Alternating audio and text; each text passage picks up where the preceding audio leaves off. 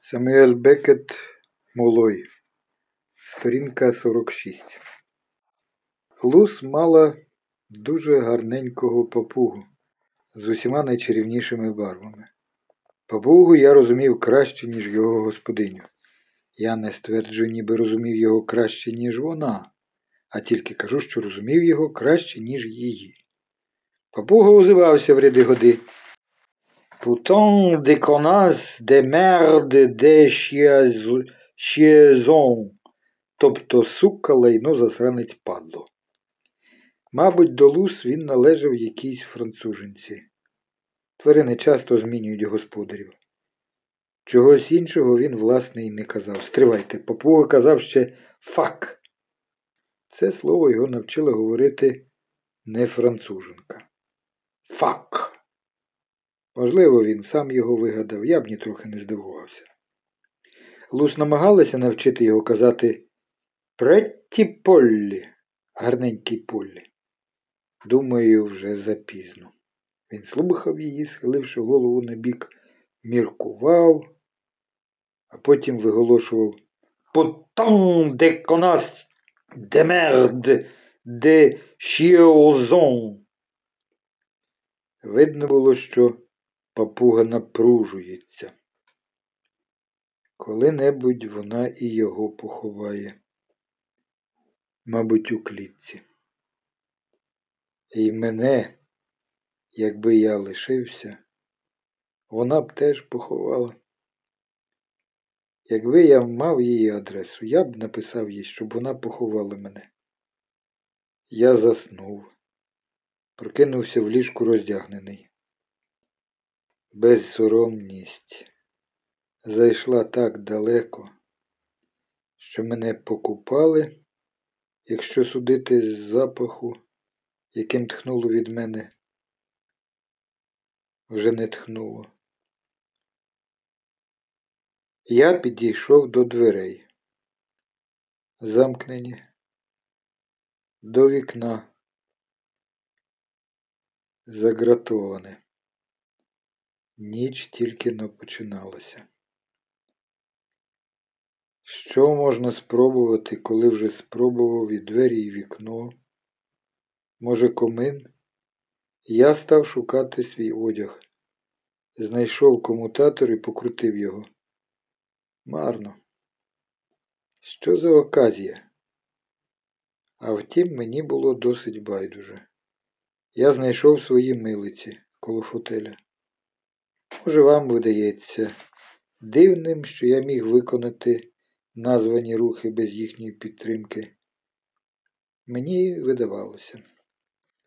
Прокинувшись, не одразу пригадуєш, хто ти. На одному стільці я побачив біленький нічний горщик із рулоном туалетного паперу всередині. Випадково нічого не лишають. Я розповідаю про ці миті з певною дріб'язковістю, це дає мені полегшу з огляду на те, що, як я відчуваю, чекає мене попереду. Я підсунув фотель до стільця, сів у фотель і поклав свою заціплену ногу на стілець. У кімнаті було аж тісно від стільців і фотелів. У сутінках вони кишіли навколо мене. Стояло ще й чимало столиків на одній ніжці, табуретів, скринь, шафок і таке інше. Дивне враження захаращеності зникли, зникло, коли розвиднілося. Тоді ж засвітилася й люстра, бо я лишив вимикач увімкненим. Я вже не мав волосся на обличчі, я дізнався про це, стривожено провівши по ньому рукою. Мене поголили, відтяли рештки моєї бороди. Як мій сон міг опиратися такому безцеремонному поводженню? Адже, звичайно, я сплю дуже чутливо. На це запитання я дібрав кілька відповідей, проте не знав, котра з них правильна. Можливо, вони всі незадовільні. Власне, борода в мене росла тільки на підборідді і трохи нижче. Там, де в інших людей буяло гарне волосся, в мене нічого не росло. Та хоч яка була моя борода, її приборкали. Може, навіть пофарбували, бо ніщо не свідчило на користь протилежної думки. Я думав, що сиджу в фотелі голий, але, зрештою, зрозумів, що на мені напрочуд легенька нічна сорочка.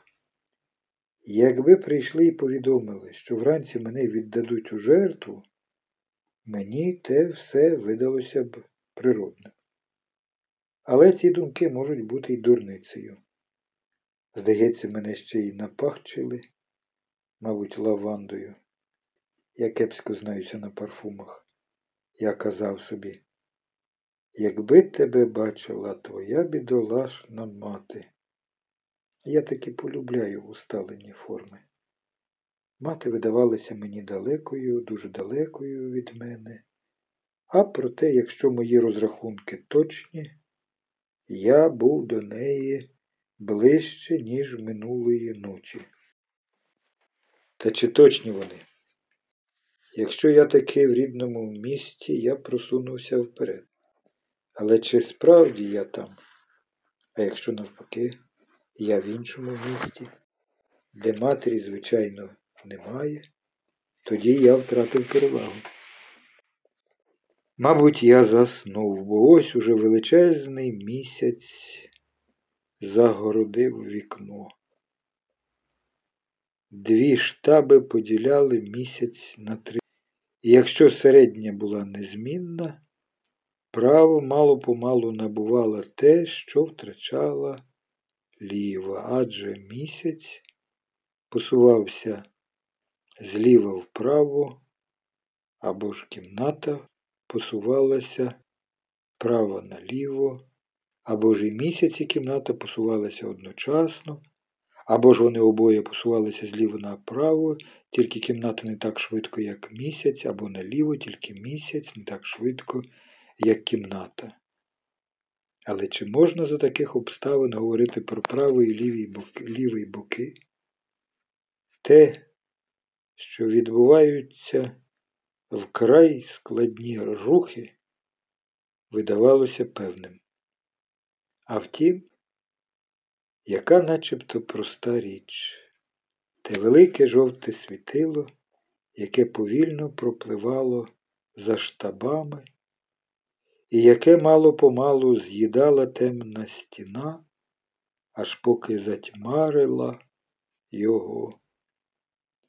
Потім його спокійна хода відбивалася на стінах у формі посмугованого зверху вниз сяєва, що кілька хвилин змушувало тремтіти листочки, якщо то були листочки, а відтак зникло, лишивши мене в пітьмі. Як важко говорити про місяць стримано. Той місяць такий дурний, мабуть, завжди показує нам свій зад. Бачите, колись я цікавився астрономією. Я цього й не заперечую.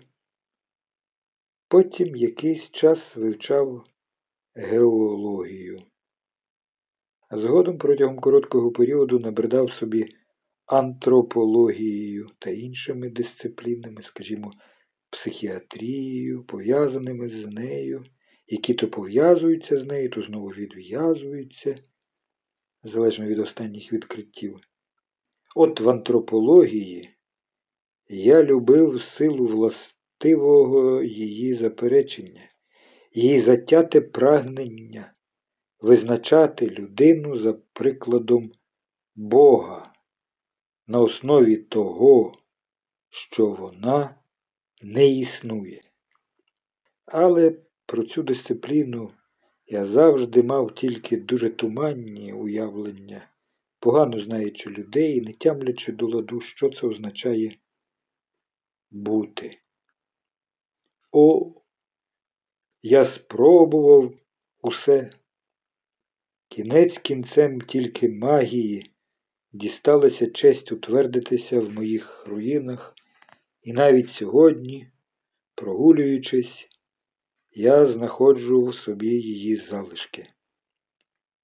А найчастіше це місце без плану й без меж, де мені незбагненне геть усе, аж до матеріалів, уже не кажучи про їхнє розміщення.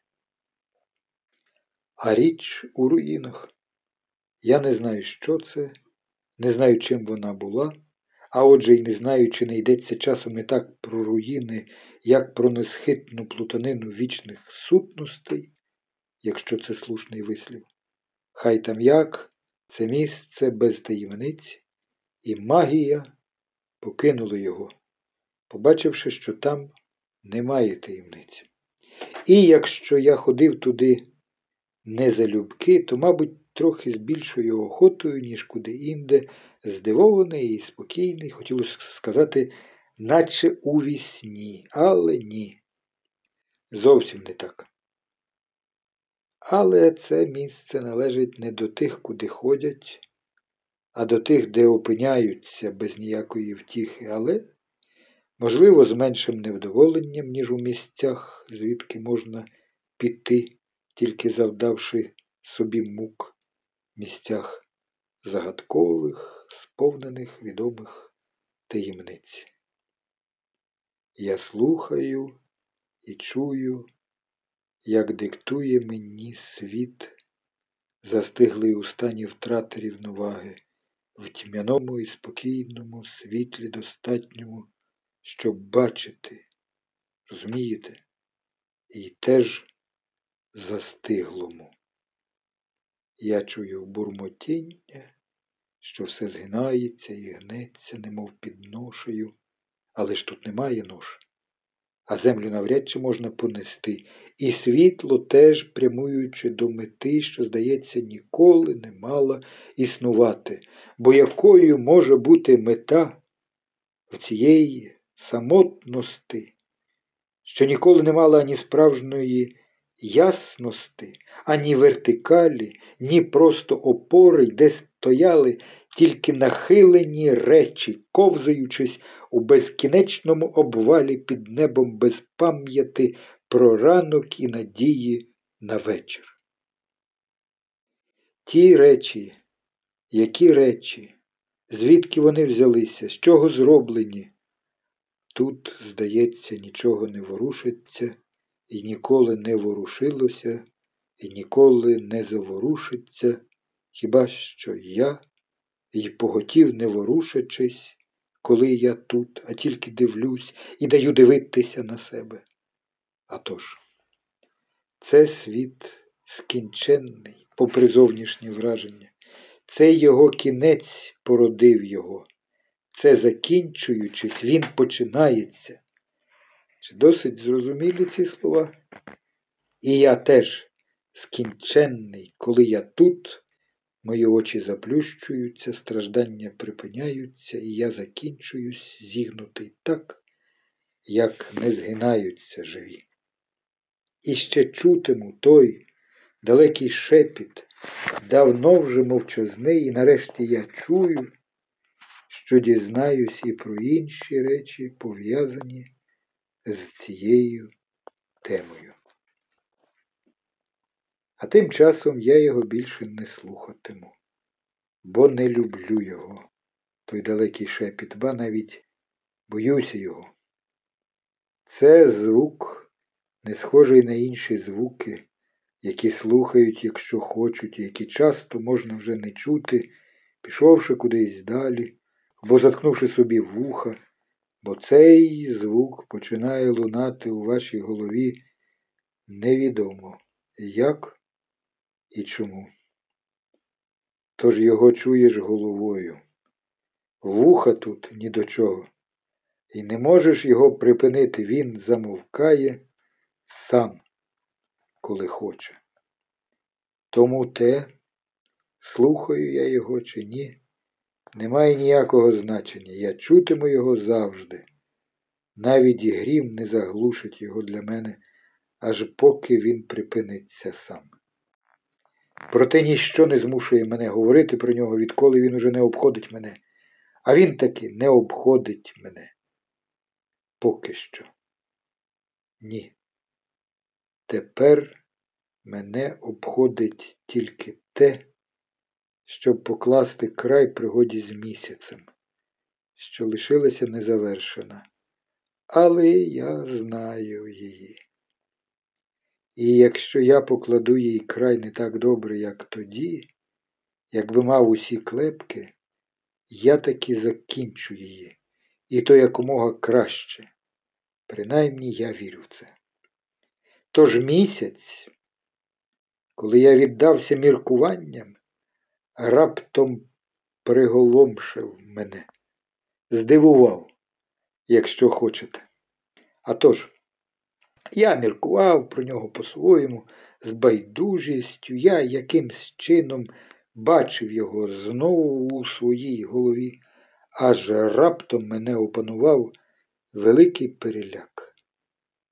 Подумавши, що таки варто клопоту встромити туди свій ніс, я встромив його і не забарився зробити серед інших наступне відкриття, і тільки воно збереглося в моїй пам'яті.